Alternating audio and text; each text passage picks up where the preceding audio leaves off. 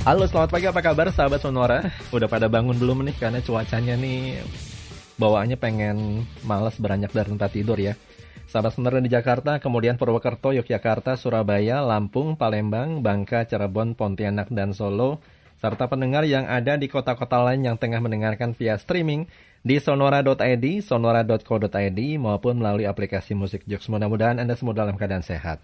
Nggak terasa sudah satu minggu lamanya kita pisah dan senang sekali pada pagi hari ini saya Anto kembali hadir di acara klinik otomotif Sonora dan selama dua jam segala hal tentang otomotif kita akan bahas di acara ini.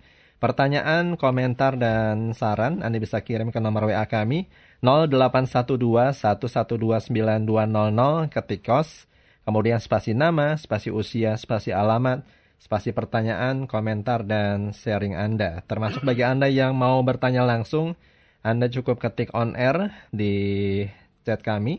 Nanti kami akan hubungi selama acara berlangsung. Dan seperti biasa, saya sudah bersama dengan Pak Bebin Juwana. Selamat pagi Pak Bebin, salam sehat ya. Selamat pagi, salam sehat. Kan.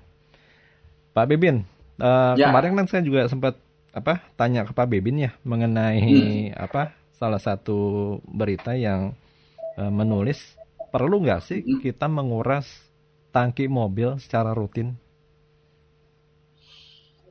Kalau ditanyakan, saya anggap masih perlu. Hmm. Kalau ditanya rutinitasnya, ketika pandemi ya mungkin waktunya jadi lebih panjang. Ketika Anda memang membiarkan tangkinya e, isinya banyak gitu ya. Hmm.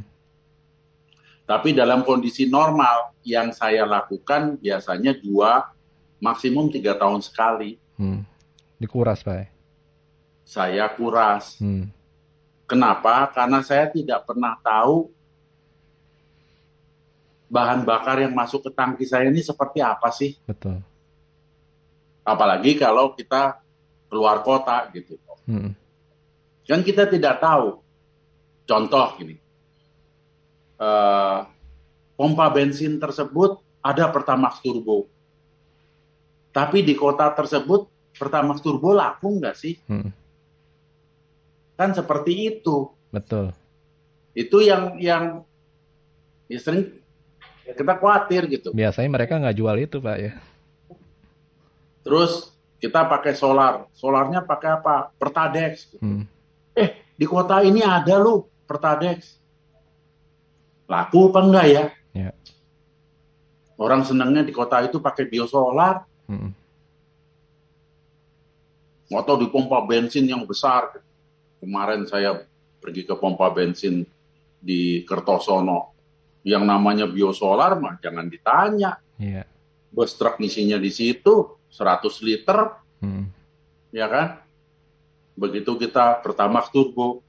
Mas, inilah banyak yang ngisi pertama turbo. Oh jarang pak. Hmm. hmm itu kan udah ya tanpa kita bermaksud memberikan konotasi negatif gitu hmm. loh toh. Hmm. Cuma untuk kendaraan-kendaraan Pak ya yang katanya katakannya level menengah. Sekarang kan yang namanya harga BBM menaik ya. Hmm. Mereka nih mau nggak mau kan menurunkan standar bahan bakar mereka Pak. Hmm. Menjadi oktan yang rendah Pak ya. Hmm. Nah, ini bagaimana Pak uh, treatmentnya? Khusus untuk tangki mobil mereka?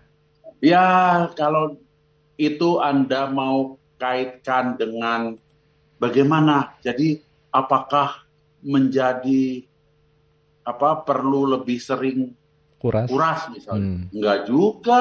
Hmm. Enggak juga, bukan itu. Ya. Sebetulnya ketika kita rajin bukan rajin lah, mungkin rutin mengganti filter bahan bakar, hmm. di situlah sebetulnya kita bisa melihat perlu nggak ya hmm. kita kuras. Yeah. Kan begitu filter kita cabut kan kita ketok-ketok ketahuan, hmm. Oh, hmm. sampah apa yang keluar. Yeah. Oh ternyata air. Nah kamu udah mulai kepikiran kan, hmm. berarti di bawah di lapisan bawah ini ada air. Betul, betul. Tapi kalau diketok-ketok keluarnya lumpur, nah lu. Iya. Kotor dong tangki saya. Setuju, Pak. Itu bisa sebagai indikator toh. Betul. Apalagi jujur Pak ya, apa hmm. uh, eh, SPBU tuh mungkin nggak sama Pak ya kualitasnya di yeah. uh, masing-masing tempat ya. Apalagi yes. tempat yang terpencil sekali tuh. Ah. Hmm. Saya pernah kalau dikatakan terpencil sekali itu di Sulawesi Tenggara. Hmm. Mungkin saya udah pernah cerita.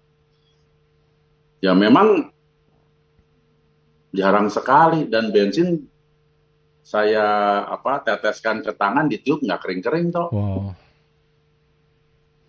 Saya pernah seperti itu. Hmm. Namun sekarang yang penting kan bagaimana kita memprotek diri. Yeah. Makanya jangan sekali-kali yang namanya filter bensin dianaktirikan. Tujuh nanti kita bisa jadi masalah. Ya. Saya mungkin pernah cerita nggak ya, saya pernah kena masalah dalam perjalanan ke Surabaya, itu di Cirebon toh, hmm. mendadak mesin mati. Oke. Okay. Lari 120 mesin mati, kalau lari 100 nggak mati. Hmm. Di tol, hmm. waktu itu tol baru sepotong yang di, Surab di Cirebon itu. Yeah.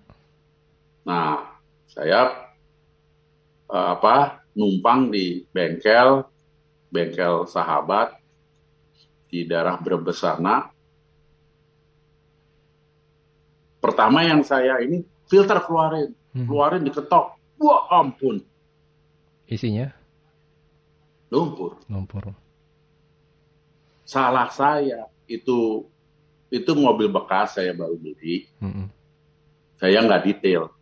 Yeah. Makanya saya sekarang suka sekali sharing kepada teman-teman. Saya tidak malu mengakui kesalahan saya di masa lalu, supaya teman-teman ini, sahabat klinik otomotif Sonora, belajar dari pengalaman apa yang yang saya sudah jalani. Wah, ini closing statement yang menarik nih menutup jumpa kita pada siang hari ini. Jadi kalau. Anda beli mobil bekas, hal-hal penting yang paling krusial itu periksa dulu. Ya.